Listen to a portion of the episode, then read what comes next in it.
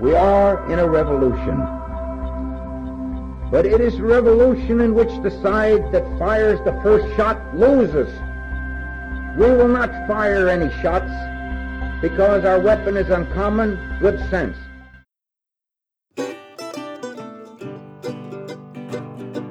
You are listening to the Tractor Time Podcast. We are proud to be sponsored by BCS America. BCS two wheel tractors are real farming equipment for real farmers and homesteaders. BCS is often mistaken for just a rototiller, but with gear driven transmissions and dozens of professional quality implements, they truly make superior pieces of farming equipment. Engineered and built in Italy, where small farms are a way of life, BCS two wheel tractors are built to standards of quality and durability expected of real agricultural equipment, the kind of dependability every farm needs. With PTO driven attachments like rototillers, flail mowers, rotary plows, power harrows, chippers, shredders, snow throwers, even a utility trailer and a high pressure irrigation pump, BCS America can supply tools you need to get jobs done across the farm and the homestead. Even on large farms where a four wheel tractor is a necessity, BCS two wheel tractors can tackle jobs that simply can't be done with the larger machines, from mowing steep slopes and along pond banks to working soil in high tunnels and hoop houses. Check out bcsamerica.com to see the full lineup of tractors and attachments and watch videos of BCS in action.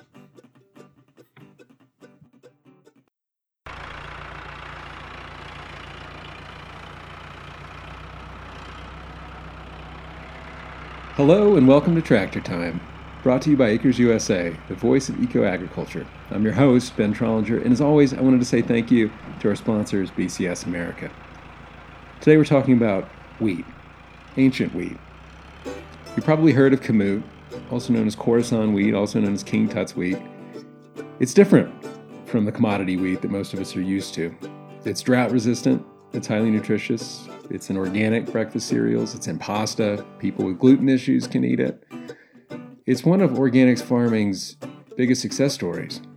It's a story that's rooted deep in history, stretching back to ancient Mesopotamia, and it might just show us the way forward. I'm joined by Bob Quinn and Liz Carlisle, co authors of Grain by Grain, a quest to revive ancient wheat, rural jobs, and healthy food. The book details Quinn's journey over the last several decades to turn his dryland farm in Big Sandy, Montana into a powerhouse of organic and regenerative agriculture. Through his multi million dollar heirloom grain company, Kamut International, Quinn has managed to create a durable network of around 200 organic farmers. They're all growing Kamut. Quinn was also instrumental in shaping the country's first organic food standards back in the 90s, and before that, he helped establish standards for his home state. Also a Montana native, Liz Carlisle is a lecturer in the School of Earth, Energy, and Environmental Sciences at Stanford University. Her first book, Lentil Underground, prominently features Bob Quinn's work and also won the Montana Book Award and the Green Prize for Sustainable Literature.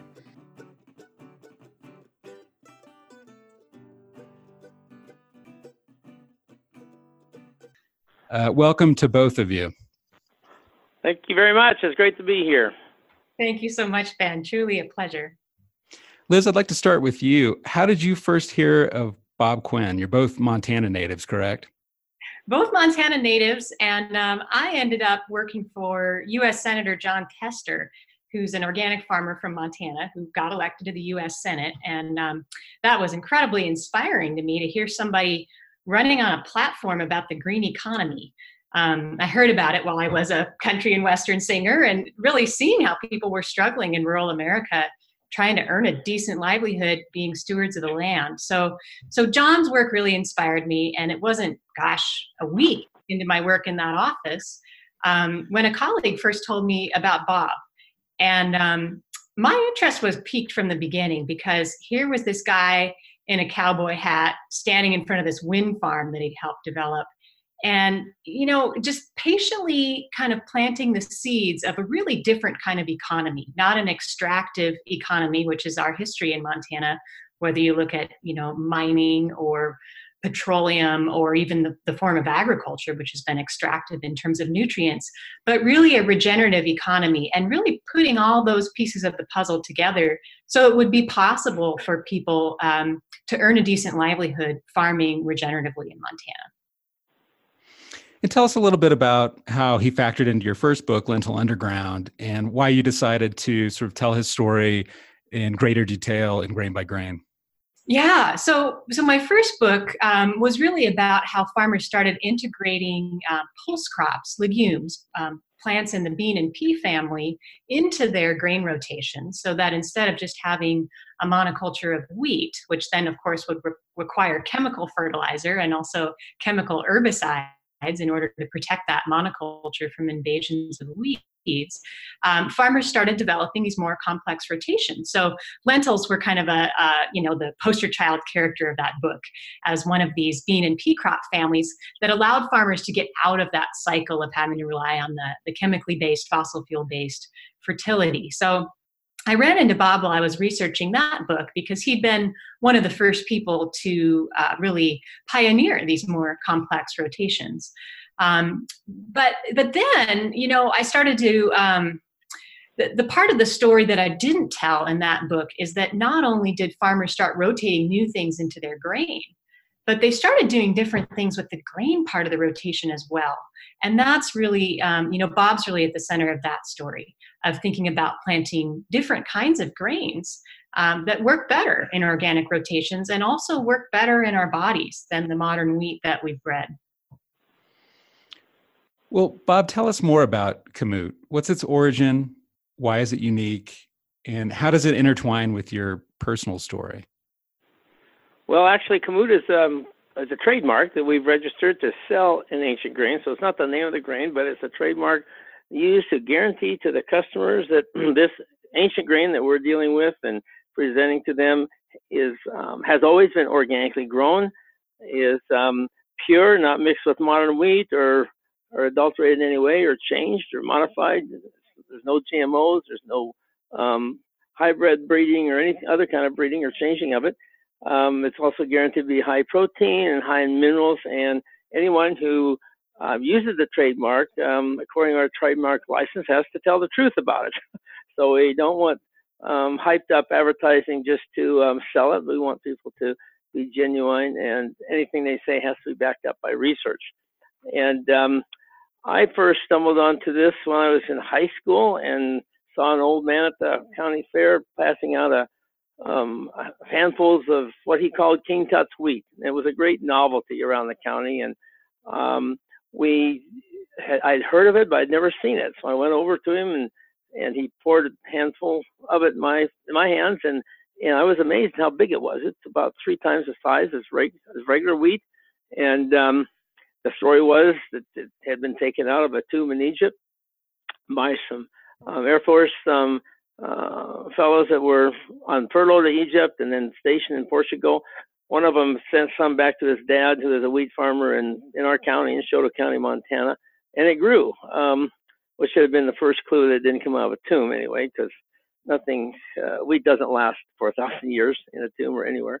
But um, that's what the story was. It was uh, it was just something that was um, fun, and but, but no one had any uh, serious um, uh, products or anything that they could figure out what uh, figure out to do with it.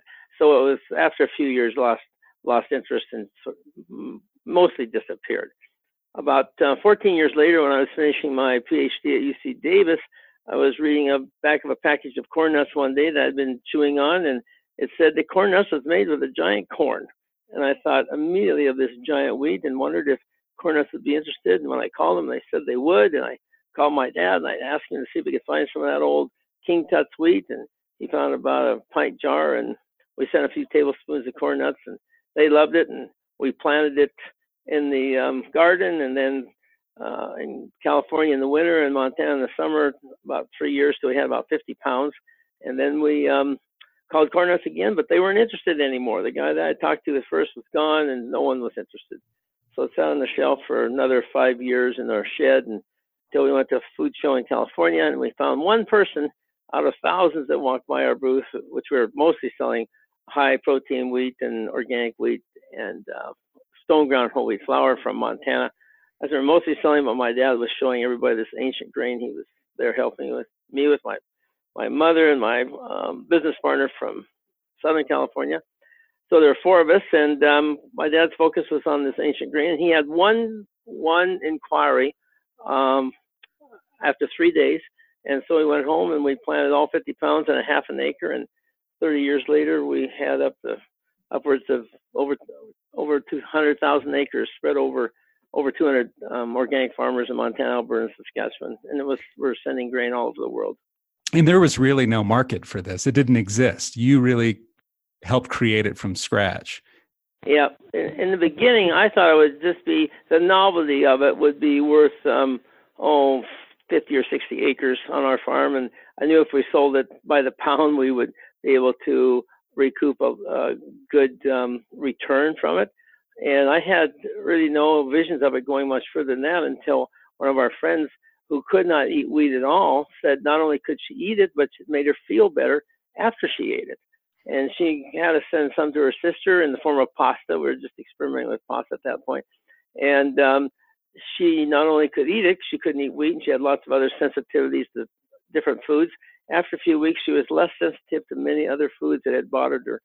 And that to me was a huge um, awakening that this is much more than a novelty. And that's when we started to take it serious and decided to register a trademark to try to protect it so people wouldn't um, adulterate it or mix it with cheaper wheat and, and pass it off as um, you know, ancient grain.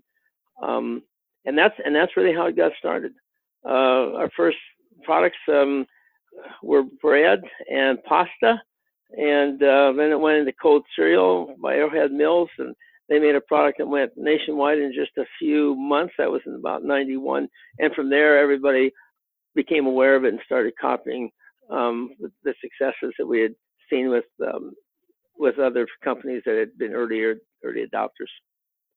Well, co- contrast Kamut with sort of commodity industrial wheat, the the kind of wheat that your friend was having a, re, uh, a reaction to. Um, what's the difference um, between? Well, that's what I wanted to know. yeah, and I tried to find some researchers in America that would um, study and compare the two, and I had very little luck. 25 years ago, very few people believed there was a problem with our wheat, our modern wheat. They thought, you know, it was um, a wonderful thing that we've increased the yields, increased low volumes, and all these wonderful uh, um, reduction of height, um, the um, help with uh, being resistant to diseases and even insects.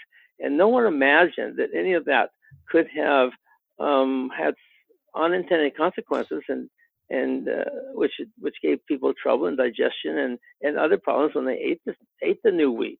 And uh, so we found that some group of scientists in Italy that were very interested in working with us because they're very interested in knowing the answer to that question there. They believe that there was something to the matter because um, in Italy the, the food is taken much more seriously than here, and people didn't pass off um, trouble eating wheat um, and, and, pasta. There were a few of them, uh, not as many in Italy as there was in America, but they were still significant and it was um, real.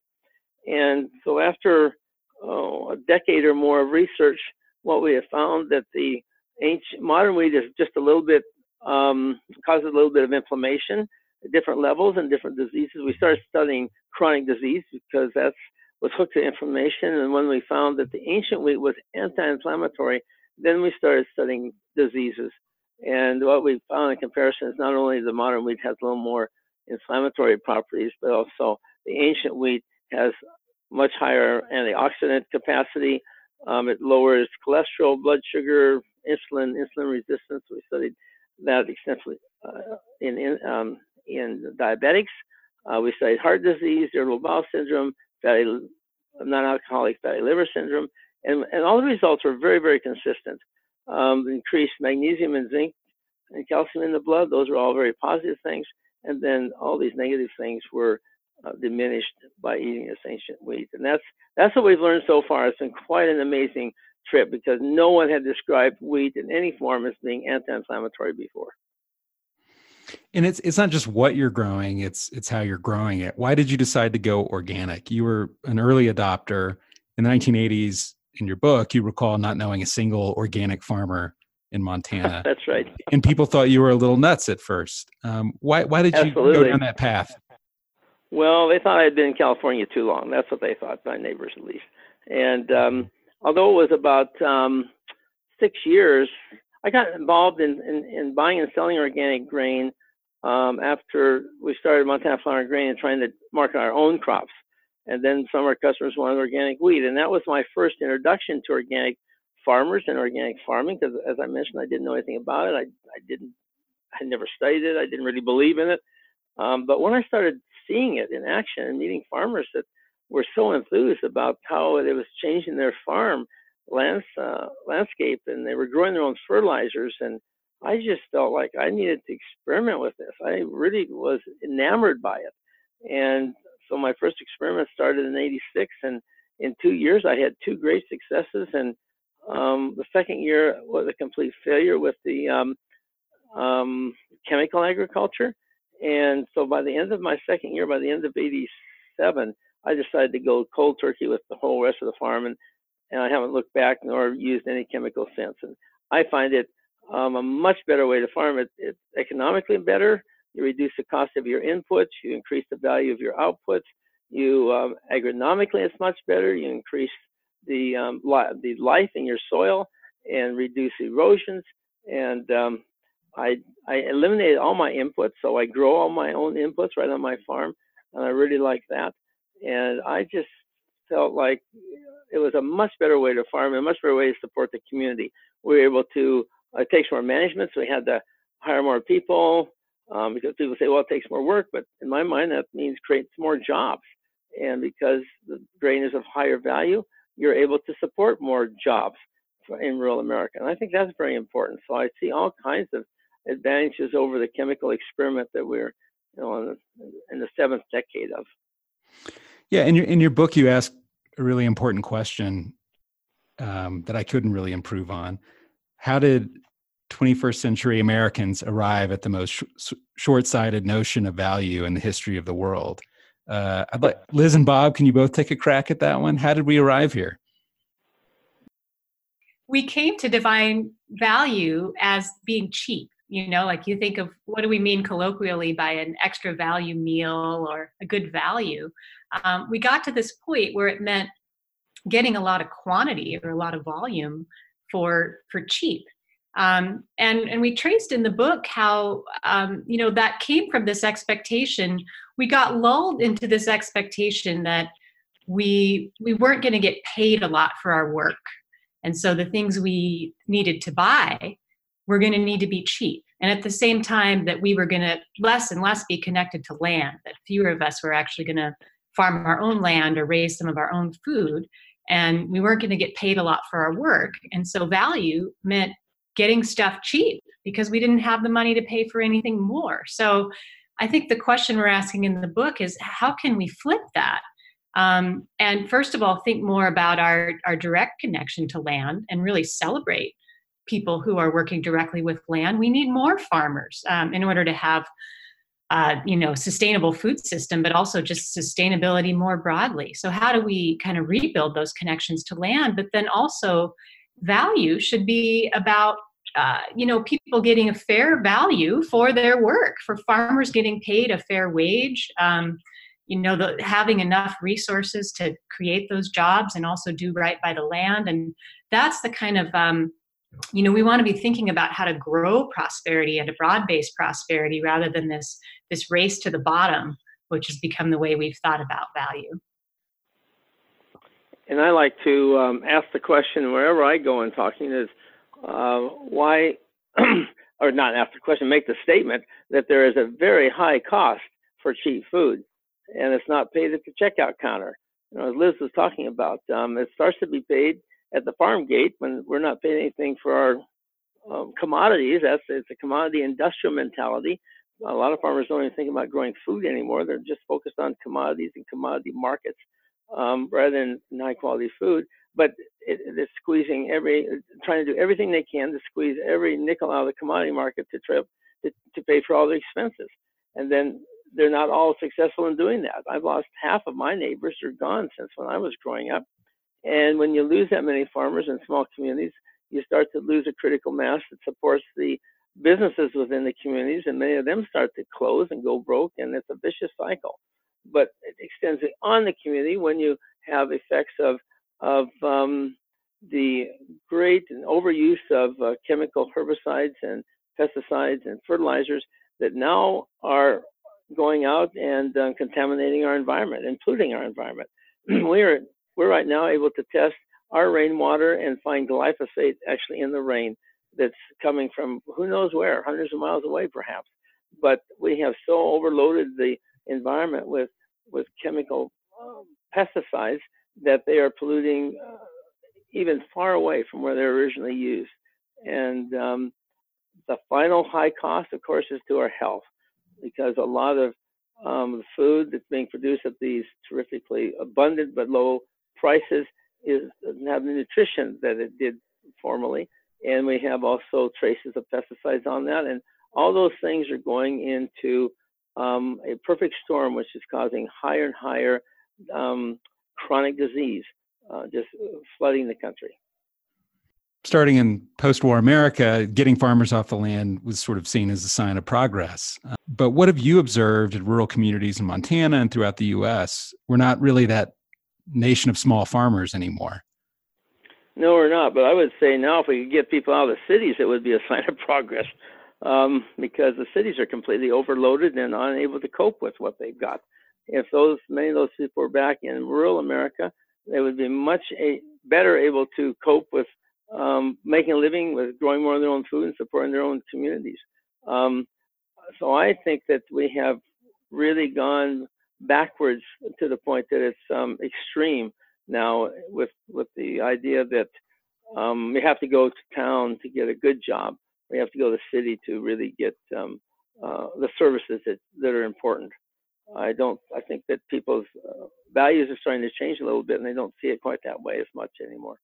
And and you saw the the devastation to your rural community that was wrought by the get big or get out mentality.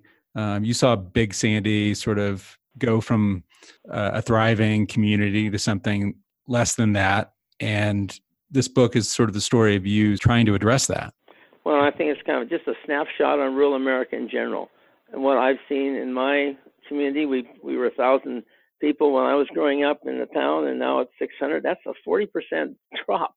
That's huge, and uh, it represents a lot of neighbors and a lot of friends and a lot of of vitality of the community. I mean, it's not dead yet, but it certainly has been diminished, and efforts to stem that are are, are um, welcome, and uh, we're trying to do the best we can to to bring people some new people back into the community and and um, stem the tide of the outflow.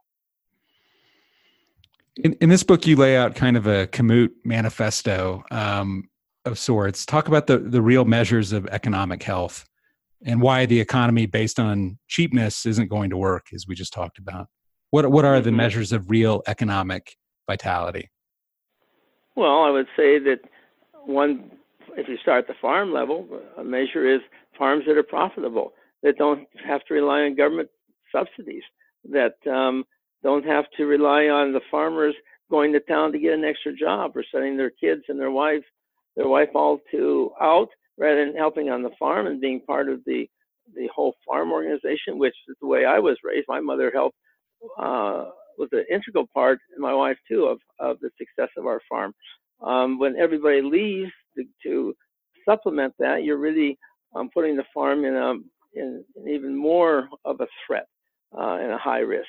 And so I would start right there that that that would be a, a very positive um, change. And then, of course, as I mentioned before, if the, if the farmers are doing better, then the rural communities are going to be doing better. It's just a uh, you keep more money circulating right within the community, and the more that you can do that, the more everybody benefits. That's still there. And, and it was kind of interesting to read in the book about sort of your ambivalence, maybe uh, about exporting some of your product to Italy. Um, but it was it was also interesting to see how that sort of created this new market in that country um, that didn't exist before. Um, so, how did you sort of square that uh, international component to your business with sort of the the great work that you were doing in building a more durable community in Montana?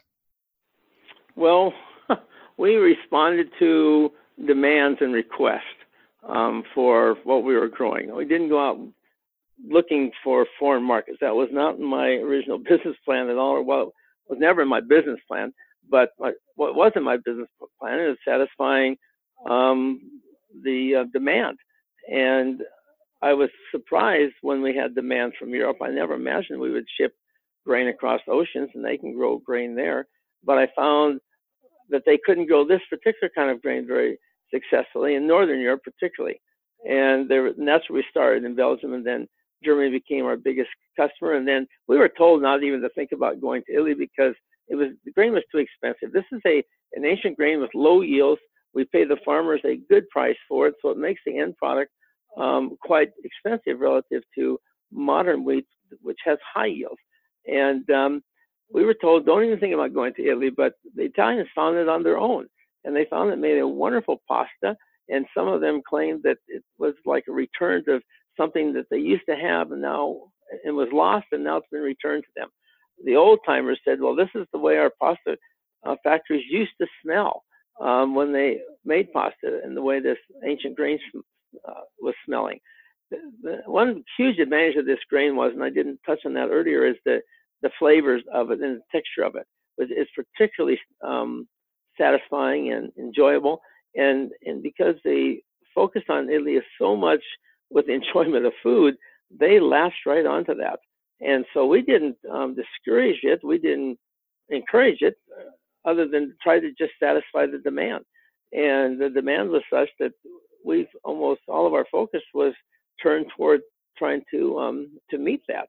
And before we knew it, uh, 75% of our market was in Italy. And um, with that uh, great growth, we were able to bring many more farmers into organic production and provide a market for them and part of their crops. And we were able to have um, returns enough to fund this research that I mentioned earlier. So we had many blessings that we received from that. But even though it wasn't something we planned to do, um, it was something that evolved and became a very positive thing for us. Talk about the current state of seeds. I, I recently read a book by Dan Barber, who has a blurb on the back of your book uh, called The Third Plate. And in that book, he talks about how we've sort of selected varieties that process well, that store well, that ship well, and we haven't really selected for flavor, for nutrition. Um, and you really sort of started a trend in that direction of, of trying to find heirloom seeds and different varieties that actually will contribute to benefiting humans and their health. And so, what can we expect, you know, moving forward, and why are heirlooms so important? Well, Ben, I think the, the real key to that understanding is, and you mentioned it, um, is the flavors and the aromas that come from some of these older heirlooms. These are crops that, for the by and large, have existed for over 10,000 years. And um, what they were focused on was diversity. A couple of things. First of all, for the farmer, diversity, meaning that they were mostly land races. They weren't all a pure line, so that when you had insects or diseases come in, by and large, they had different um, resistance to these diseases or insects or whatnot. So that if they're attacked by one, it didn't uh, destroy the whole crop uh, generally. Also, because of diversity, they were also um, uh, had different susceptibilities or resistance to um, very extreme events in the weather. And that is a very important consideration now with climate change because we have we you can't predict what we're going to have. We have most of the extremes in the weather, uh, whether it's too wet or too cold or too hot or too dry, um, uh, or, or, hail at the wrong time or whenever. Um, you have with big diversity of plants, at least you have some normally can withstand um, different attacks better than others. And that is a key to um, survival and to response to it that I see. But getting back to nutrition, I think the best thing we can do in this country as a driver is to reconnect food and health. And we do that through good nutrition. And um, if through my research, I wasn't really very tuned into that or, or interested in that until it became obvious from our research that that was the connection. That was why people were having trouble. It was not only that it was a poor nutrition, but there are other things that had taken away from uh, the nu- nutrition of the um, end product, but also were causing other problems. And uh, if you go back to heritage wheat, at least, uh, many of those problems disappeared. And I think that what we've seen and demonstrated with wheat is probably going to be found in almost any crop that has been significantly changed from what our, it was as an heirloom variety and changed just with the focus on high high yields. And that's the main focus. No matter how you get it, they just want high yields. And normally, nutrition is something that um, it's thought that food scientists can take care of by adding um, vitamins and minerals and things that aren't there anymore. They can just be added, but it's not. We're finding it's not the same. Um, and just to add something out of a bottle uh, is not the same as having a plant extracted out of the ground and put it into a form that really um, is suitable for healing and, and promoting the um, the health and strength of the human body. Liz, talk a little bit about the diversity or lack thereof of what's being planted on industrial farms. Yeah, I mean, I think what Bob said about seeds is right on. And I think, you know, look at our seeds and it tells you a lot about what we value as a society and what we want out of agriculture. And I think, um, you know, if you look at the Midwest, you're going to see mostly corn and soy, and not a whole lot of variation um, in what varieties are being planted. And also, not, as Bob said, not much genetic variation within those varieties. So these are plants that have been bred to produce a bonanza under very particular controlled conditions with a lot of chemicals um, and sort of just the right environment. And yet, they're incredibly vulnerable when they don't have those conditions. And so, what we see with climate change is we're having some spectacular failures. Like, for example, there was so much rain in the Midwest this season that a lot of farmers couldn't get in and plant their corn. And people were scrambling to figure out another option and another crop, something else to do with their ground because it's gotten so narrowed into that one strategy. So, in a way, what we end up with is just this really volatile unequal situation where you have bonanza on the one hand and failure on the other. And so I think diversity is really the direction to move to um, for more resilience in the face of climate change, for you know a celebration of different regional cuisines that come out of these different uh, kinds of seeds that have been selected. I mean we don't have to go that far back in human history and in many cases communities have sustained these traditions of selecting seeds with a lot of goals in mind, not just high yield under these chemically saturated conditions, but seeds that really carry within them um, you know this idea of being resilient to different kinds of climatic events um, even the idea of being able to sequester carbon and store carbon understanding that that plants produce food for us but they're also part of these larger ecosystems. And then of course flavor and nutrition which are deeply connected. Um, the things we taste when we respond to something um, as having a strong taste that's often connected to uh, you know the chemicals in the plant that are leading to this nutrition and you know things like antioxidants are deeply connected to taste. So um, that's part of having a more diverse food system too.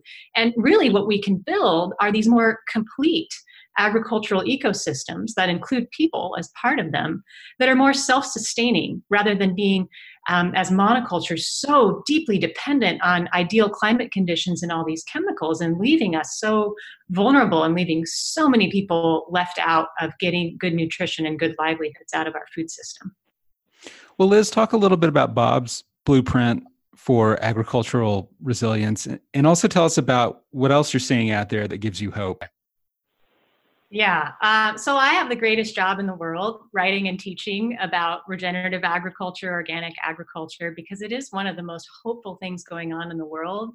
And once you start looking for it and once you start meeting people and getting connected into these communities, as Bob did in the 80s when he went looking for organic grain for his customer, um, it really gives you a different view of humanity than you would if you were just sort of reading news headlines because um, I mean, any community you go to, there's somebody who's working on a way of growing food that fits within that ecosystem and community in a way that's regenerative and is giving back. Um, so I think what Bob has done in Montana to build these rotations that are not reliant on chemicals and then supply chains that are neither reliant on the chemicals uh, nor on the large multinational corporations that are involved in processing and retail to really create a whole ecosystem both in the soil and the farm, but also among people that's really about um, a, a, sort of shared value and a circulation of value um, that just keeps cycling in a way that benefits all of the members. Um, and I think you see that in other places too. Um, I was just traveling uh, to David Vetter's farm in Nebraska, who was uh, a mentor of Bob's. We were both there recently. Um, he's done a similar thing in a rural community in Nebraska, built this um, rotation, this nine year rotation. Bob also has a nine year rotation that doesn't require any external inputs. Uh, built a processing facility so that organic farmers around him have a, a value added market they can sell into rather than the commodity market. And you literally see this all over the world. You know, you see small coffee farmers in Central America who are growing coffee in the context of complete agricultural ecosystems, including some native rainforest, finding value added markets for that, and these partnerships with not consumers, I don't want to use that word, really with food citizens who want to be part of that kind of ecosystem. You see it everywhere. Um, and so I think, um, you know, wherever you are, um, you know folks listening to this whether you are uh, you know a producer in this ecosystem you know go for it. Right on. You are one of my greatest heroes. And if you're not a producer um, you know bob and i talk about this a lot. Everybody's a food citizen. Everybody is a co-producer eating is an agricultural act as wendell berry said. So mm-hmm. anywhere you are you can find the people in your region who are trying to build these kind of regenerative ecosystems around food and the people in food. And there's so many ways you know from just uh, you know adding one item when you go grocery shopping you're going to the farmers market um, to joining a community supported agriculture. There's so many ways to as an eater yourself become part of that ecosystem you mentioned wendell berry and you know bob i'm curious to know who some of your biggest influences have been during your agricultural journey um, i do hear echoes of wendell berry when i hear you talk about creating these durable local economies. But who, who are some other people who've been instrumental in your formation as, as a as a farmer? Well, I think that my three biggest mentors were um, closely, uh, very studious of Wendell Berry. So I'm getting it almost, um, I'm getting it secondhand, I guess you'd say. But Dave Vetter, that uh, Liz already mentioned, um, the grain place in Nebraska was a very big veteran helper of mine, Fred Kirschenmann in North Dakota, um, helped me with um, organic ideas on the on the Northern Great Plains, and Tom Harding in Pennsylvania uh, was uh, the first one who came to my farm in '87 to um, certify the first 20 acres that was um, organic, and uh, was a great mentor of of the uh, organic movement more than just agriculture, in addition to agriculture, but also the organic movement throughout America, but also in the whole world. And, and, your father's also featured prominently in the book as as a supporter. Oh yes, well that yeah, I, I didn't think of my father as so much a mentor as as a father figure and a partner in, in the farm. He was raised here. Um, he raised me here. Um, I also grew up uh, very much under the tutelage of my grandfather, who started the farm in 1920. So we had, I had two generations really mentoring me uh, day to day uh, about farming and, and, and life in general. Liz, what what is your story? How did you become so connected and passionate about agriculture? Well, you know, my family, we lost our farm in the Dust Bowl. Um, and so I think it was my grandmother's stories about those experiences, both what she really loved about an agrarian life as a child, and then just the tragedy of that loss that she saw as really rooted in this this failure to understand soil health and this prioritization of you know exporting the value away to faraway grain markets rather than really regenerating that land and that community. So I think it was that seed was planted um, by my grandmother that I would really like to be involved in in regenerating what was broken in her time when my family was connected to our own land. And then I was just really fortunate. I I spent this time as a country singer, you know, sort of telling the story of rural America with this idea that you know stories could sort of revitalize um, i think what i saw at the time is Jeffersonian agrarian democracy. And then, you know, hearing from farmers about the real struggles in the way that the agricultural economy is structured and the way policies constrain that economy and help shape that economy.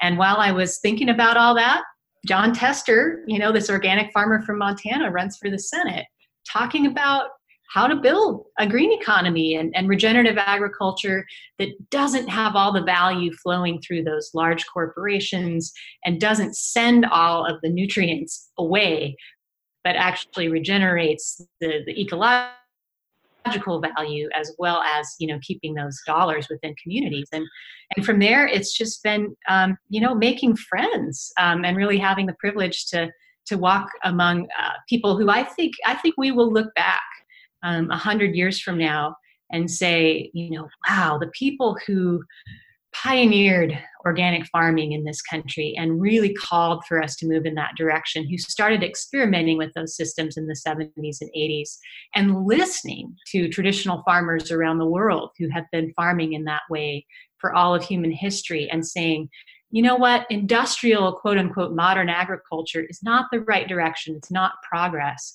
um, I think we will look back um, and we will thank these people over and over because it's going to be critical to our response to climate change. It's going to be critical to you know building a healthier economy and it's going to be critical to uh, you know better health and nutrition as well. I mean industrial chemical agriculture seems so entrenched but when i listen to you talk I, I can't help but get sort of optimistic and inspired uh, by what you're saying. Do you feel that that the current sort of paradigm structure is is on the wane? I think we're we're definitely at a moment of potential transformative change, and I think there's a few reasons for that. I do think that we're seeing the impacts of climate change um, very clearly it's having impacts that are super destructive in terms of um, the economies of you know major regions in our country um, as well as you know serious danger to people's lives. And i think that is driving a lot of interest in how agriculture can be part of the solution. And it is really important um, this idea of sequestering carbon in soils and also reducing emissions that come from agriculture and making sure our agriculture is more resilient to the climate changes we're already seeing so i think that's driving a little bit more change i think these health issues are definitely driving more change um, and I think you see it reflected in policy. Um, you know, our campaign season starts really early in this country, so we're already having a lot of discussions about, you know, the 2020 presidential elections. And there is so much discussion of these very policy issues in ways that I have not seen at that level before.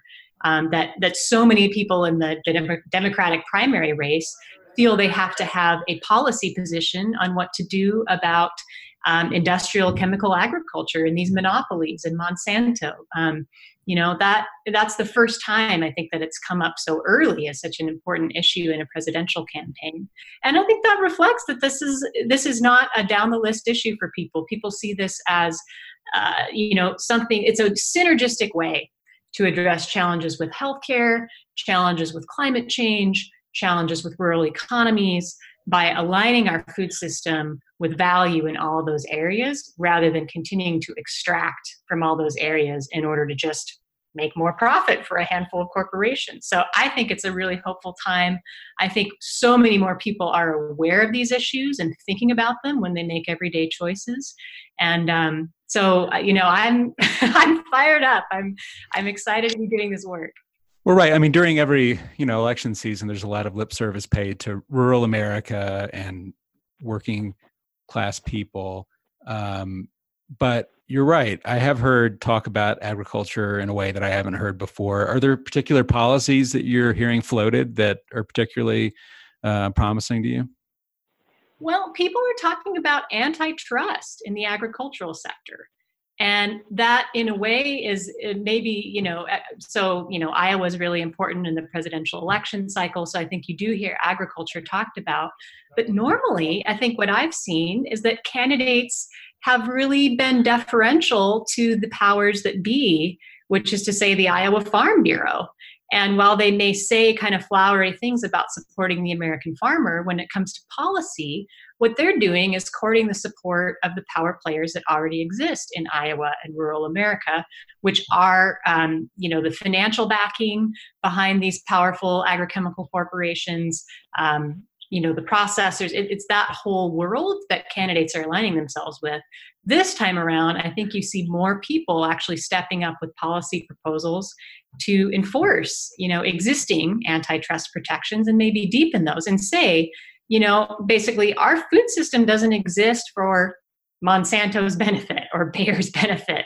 Um, there is a limit to how much we're going to allow people to monopolize certain sectors of our food system because it's a danger to uh, you know the economy to our ability to you know shape these things around what's actually good for people in the environment so that i think is a big difference is you see people aligning themselves more really with farmers interests rather than with the interests of these powerful agrochemical corporations and one of the things that I'm really uh, optimistic about, Ben, was what happened in the last Farm Bureau or Farm Bill. Um, and of course, and this came out of Republican administration now, so we're starting to see a little movement on both sides, which I think is really exciting because we've had the problems were created for, by both sides. So we have to have a general awakening in the whole country that um, we need to examine a different direction. And where I saw that play out best is in the uh, appropriations or the the amount of money that was um, earmarked for organic research in the last farm bill went from 20 to 50 million dollars, which is still way below the um, percent of the the money being spent on organic research is, is still around one percent, and the and the um, the sales of organic food is is over six. So there's still a big dispersion. But when you more than double it in one jump, that's if we could do that every farm bill for a couple cycles, then we start to bring some of these things back in balance. Because one of the things really I think most discouraging the farmers to change away from chemicals is really to understand and know how to do it and and have advisors in the form of county agents and have research that can um, help them deal with weed problems and some of these things that are troublesome in organic systems. And I think research and, and the commitment of the federal government in this way is very, very critical and important to us. Why did you write this book? What did you hope to accomplish? I hope to share the um, enthusiasm and the uh, some of the success of what I have experienced on my farm and my community with other farmers in other communities, and also give those that aren't farmers and, and, and living in big communities and big cities a reason to really support us and support us um, by changing the way they shop and the way they buy their food, and also to help them um, with increasing their health. I think that it's, it's a really a, a broad base um, number of reasons that I had in mind, but um, it was really starting with wanting to share with my neighbors in a way that uh, laid it all out um, over three decades of, of experience and trying to show that there's a better way to go than, than down the um, industrial chemical road of agriculture that we thought was going to solve all of our problems in the past. And and that, and that's really sort of the goal is to get people to be food citizens and not consumers. Um, you know, I think as you detail in the book, uh, people spend right. far far less of their income on food. You know, it's a much smaller percentage than what it used to be. But do you think people are sort of waking up to the fact that uh, they're paying for that those cheap commodity goods down the road with bad health? Well, certainly the ones that are sick are. Um, they're, they're very much aware of that. and, and the ones that have sensitivities to wheat and, and all other kinds of problems, and but this um, problem with chronic disease, um, it's not only food, but food is such a important linchpin in, in it. And to understand that, I think is going to be an enormous driver in change. And more and more people are starting to understand that as they're not being able to be cured by more and fancier drugs. Um, we are not addressing the cause, we're only addressing many times the symptoms of disease. And this is um, not the, the right answer. I mean, it's, a, it's certainly a help, but it's not a solution and that's we really are reaching the point now where we start we need to focus on solutions. Okay, so if you were, let's say, Secretary of Agriculture for the U.S. and at the same time the Surgeon General, what would be your first action? Well, I when I go back to Washington, I you know there's a lot of debate on um, what kind of healthcare system is best for the country, and it's a question I always like to ask them. I said, why are you debating over or fighting over what kind of healthcare system is best? I think the question that you ought to be asking is why are so many people sick? And if we ask that question both from the standpoint of the Department of Agriculture and also from institutes of health and, and everything to do with with um, that aspect of of government um, work and bureaucracy, and they working together, I think we could um, come to the conclusion and the solution of that, the answer to that question quite quickly. And once we have the answer, then hopefully there would be the resolve to do something about it. So those those kind of combinations, in my mind, are just a natural um, opportunity for solutions. And even though they work so much in isolation, it's really time to work together with food and health. Liz, do you want to expand on that?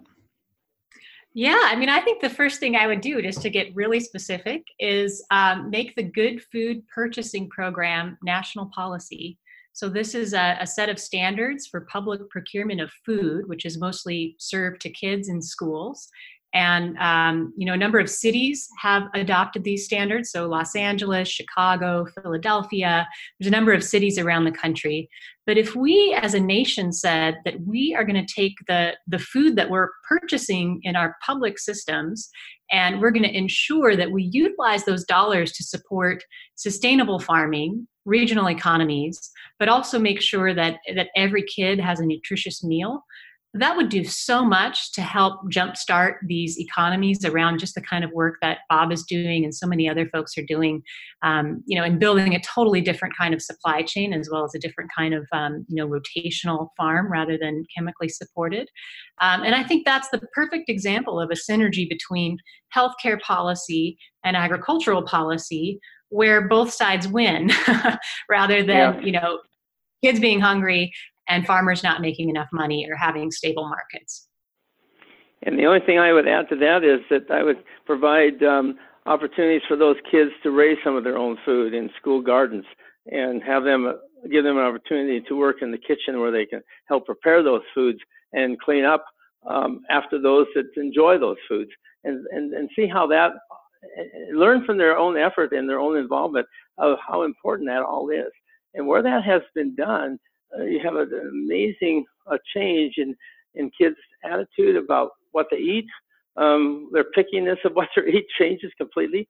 Um, and I think that's where we start. We start with the youth. We start with the, the rising generation and get them involved in ways that they may not be able to do their whole life, of course, but at least they have an understanding that so many do not have now. Yeah, I, I agree 100%. Um, and I think you know we've seen that even with our educational farm at Stanford University um, is right. tremendously um, for for the college kids and also for the fifth graders who come on field trips that the college kids teach. Um, like Bob said, it changes how you think about what you eat. There's a lot of studies showing that kids are much more likely to be interested in eating their vegetables if they actually grew them. Uh, so there's a strategy right there, and it's happening right now. But certainly, if uh, if you had somebody who was uh, simultaneously Surgeon General and Secretary of Agriculture who said "school gardens for all," um, that would that would be big help to uh, you know everybody who's doing that work. Yeah. I, I, I, totally agree, and I, have often wondered. People always say, you know, if you want kids to eat their vegetables, ha- help have them involved in growing them. And it'd be interesting to see if, like, you could have the opposite effect if you like had a kid like actually make a Big Mac or something like that. See if they would stop eating it, you know, after they see what the process is. Might might. Well, yeah, another, or take them to the take them to the slaughter plant where they exactly make the hot dogs and see how that process goes, right? And see exactly. how many hot dogs they want to eat after that because um, even before you get to the, the restaurant, our processing really needs to be looked at and, and um, examined. And there's better ways we could do that too. The other thing I would like to see, Ben, if we had the, a chance to work together with the Agriculture Department and, and uh, Surgeon General and those folks, is to come up with a um, nutritional index that we could put right on the label of our food. So when people see uh, at the grocery store how much they're paying for nutrition, maybe it would give them a little more incentive to um, pay a little more for nutrition and not so much for Twinkies and and sodas, the kind of thing that Liz was just talking about. If people could see that in front of them immediately upon uh, before they purchase it, I think that would dr- be also help to drive things in the right direction. Yeah, I think it's a great idea. Where you, where are you two going next with this book? I mean, it's a real conversation piece. How are you getting the word out? Well, I'm heading to California tomorrow, to, and we'll be joining up um, on Wednesday mm-hmm. at um, at uh, just right near uh, Liz's back back door, actually. So, Liz, why don't you tell a little bit about that? That's the next step, and then we're still on our book tour for another nine months. Uh, we're right. going to, all around the country in in, in schools, uh, universities, bookstores, um, companies, everywhere um, we can find an audience that has an interest, and uh, we're loving it, having a great time. Right. Yeah, you you would imagine that two people who believe in uh, diverse crops and diverse agricultural markets also believe in a very diverse book tour. So mm-hmm. um, we were just in uh, Aurora, Nebraska, um, and and really talking with a lot of folks who are on the front lines of of the commodity food system as agricultural producers, and many of them trying to shift their farms and and get into non-commodity markets. And uh, this week, we're going to be at uh, a Silicon Valley food festival called Hacking Food uh, with a completely different crowd of people um, who are mostly entrepreneurs and investors who are trying to figure out ways to develop business models that incentivize sustainable food systems and sustainable farming systems. And I think, um, you know, getting to talk to, to different folks who connect for different reasons and hopefully kind of put them in better connection with each other um, so that there's more collaboration across the food system. That would be a, a great outcome, I think, from these travels. And that reminds me, Bob, you talk in the book a little bit about how certain terms like organic or sustainable can become devalued and, and, and appropriated to where they sort of lose their punch and their impact. What, how are your thoughts evolving on that? Are you saying um, sort of the same story play out again or you know particularly with regenerative is is the term that i'm hearing a lot now. You know how, how do you sort of combat that? How do you give people the proper context to understand what these terms mean and why they're important? Well i think the the best thing we can do is just further education on this. And in my mind and you have so many different definitions for regenerative now it's it's it's in danger of being a little bit like natural.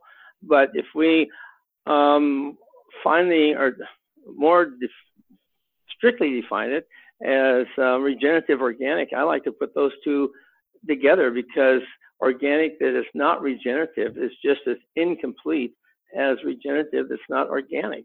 Uh, either way, we're, we do not go clear to the finish line and, and, have something as good as we could get. Um, I think that a lot of times you can certainly, if you follow the rules, um, the government rules of organic, you can have systems that really are not regenerative.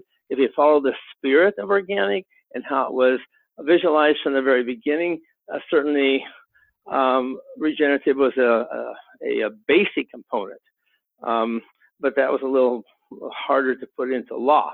Um, and uh, with, with some of the debates and some of the things I've seen with regenerative, who by people who are focusing only uh, no-till and using chemicals to accomplish that, particularly glyphosate and Roundup and those sorts of, of things. Mm-hmm. I think that it, when they talk about cover crops, they're certainly going the right direction and making a lot of progress.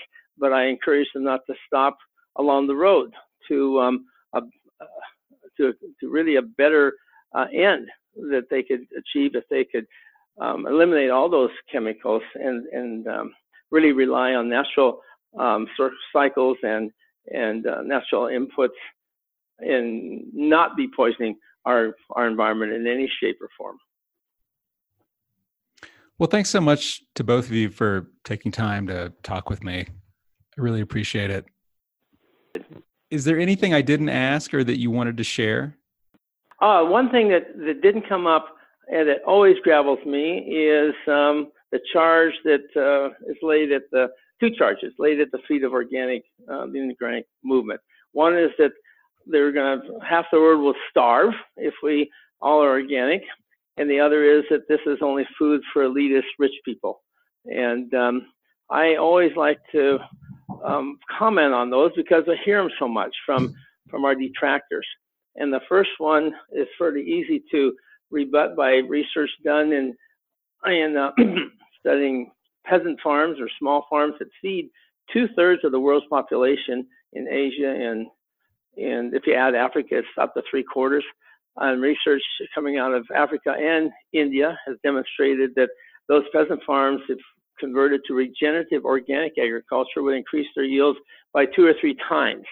Um, that would do a lot to um, um, stave off hunger for, I mean, decades, hundreds of years, even with the current population growth.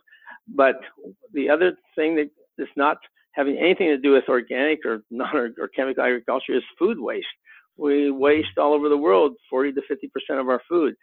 That also is a, a available resource that's that's being lost and could be addressed. And there's starting to be more discussion on that. And as far as oh, and then I should say also in in the developed countries where you have chemical agriculture, um, studies at Rodale, for example, and our own experience on our farm, we find that um, after a um, transition period where the, the organic systems are stabilized, that the yields are pretty close to average of the county yields. Um, in very wet years for us, they're they're falling behind, and in average years for rainfall, we're about the same, and in very dry years, we exceed the county averages by a significant amount because the, the grain is being and other crops are being burned up by excess of fertilizer and, and lack of water, lack of rain. Mm-hmm. So that's the other thing for the um, industrial world. We have increased our yields, but organic can do the same thing if it is done properly in a regenerative way.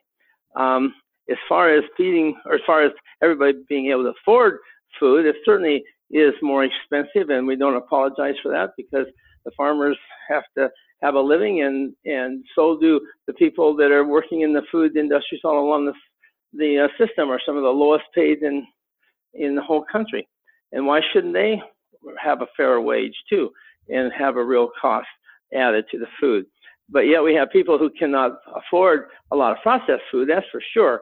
I mean, they can't afford to buy frozen dinners and everything all prepared, go out to the restaurants as often as some others do and eat organic. Um, but they can go to their local food markets or farmers markets and even to their organic uh, food stores join co-ops and whatnot, and get basic um, uh, produce and grains and seeds right off the farm or out of um, bulk bins um, in season for vegetables, but bulk bins for grains out of their food stores, and then take those home and prepare them.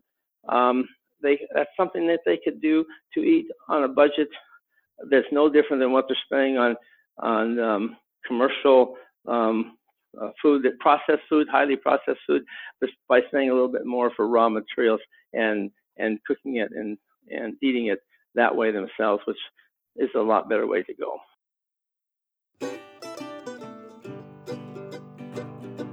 Okay, there you have it. Thanks to Bob and Liz for joining us today. And seriously, go buy the book. It's published by Island Press and it's available at the Acres USA online bookstore, acresusa.com.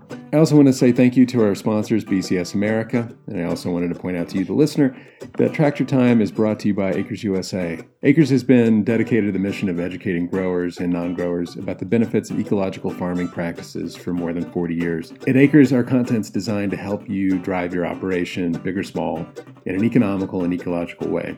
Our products, from books to a monthly magazine to annual events to podcasts and newsletters, are filled with high quality content produced by farmers, consultants, and researchers. Wherever you are in your farming journey, we're here to help you. Visit acresusa.com, ecofarmingdaily.com, or find us on Facebook, Twitter, and Instagram. Email us at info at acresusa.com or call 1 800 355 5313. Acres USA, the voice of eco agriculture.